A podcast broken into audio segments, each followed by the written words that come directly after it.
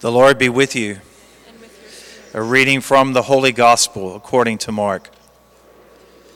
After John had been arrested, Jesus came to Galilee proclaiming the gospel of God. This is the time of fulfillment. The kingdom of God is at hand. Repent and believe in the gospel. As he passed by the Sea of Galilee, he saw Simon and his brother Andrew casting their nets into the sea. They were fishermen. Jesus said to them, Come after me, and I will make you fishers of men.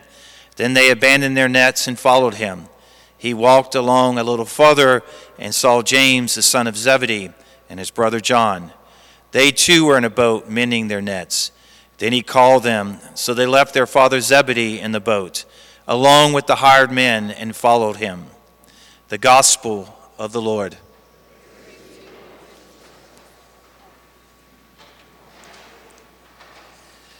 Repent and believe in the gospel.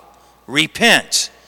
Repent means to turn away from everything that contradicts God and put your full trust and belief in the good news of God.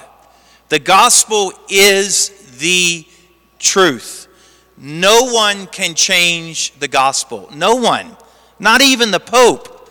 In fact, the Pope's job is there to safeguard the gospel. Yes, we can come to a deeper understanding of the gospel, but we can never, ever, ever change God's word. And if you act on God's word, you will be rooted in God's kingdom. If you act on God's word, you will love others the way God loves us. If you act on God's word, your relations with your neighbor and with your family members will be just.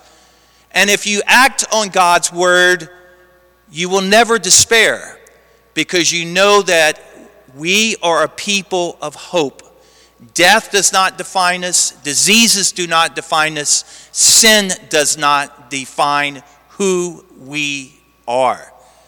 Now, you might be thinking to yourself, you know what? The gospel is difficult. Well, yes, it is because it's not there to affirm who we are, it's there to refine us and to get us out of sin. Yes, it's difficult because we all have our dysfunctionalities, but that's what the gospel does. It refines us and purifies us so we can be the people that God created us to be. Repent and believe in the gospel.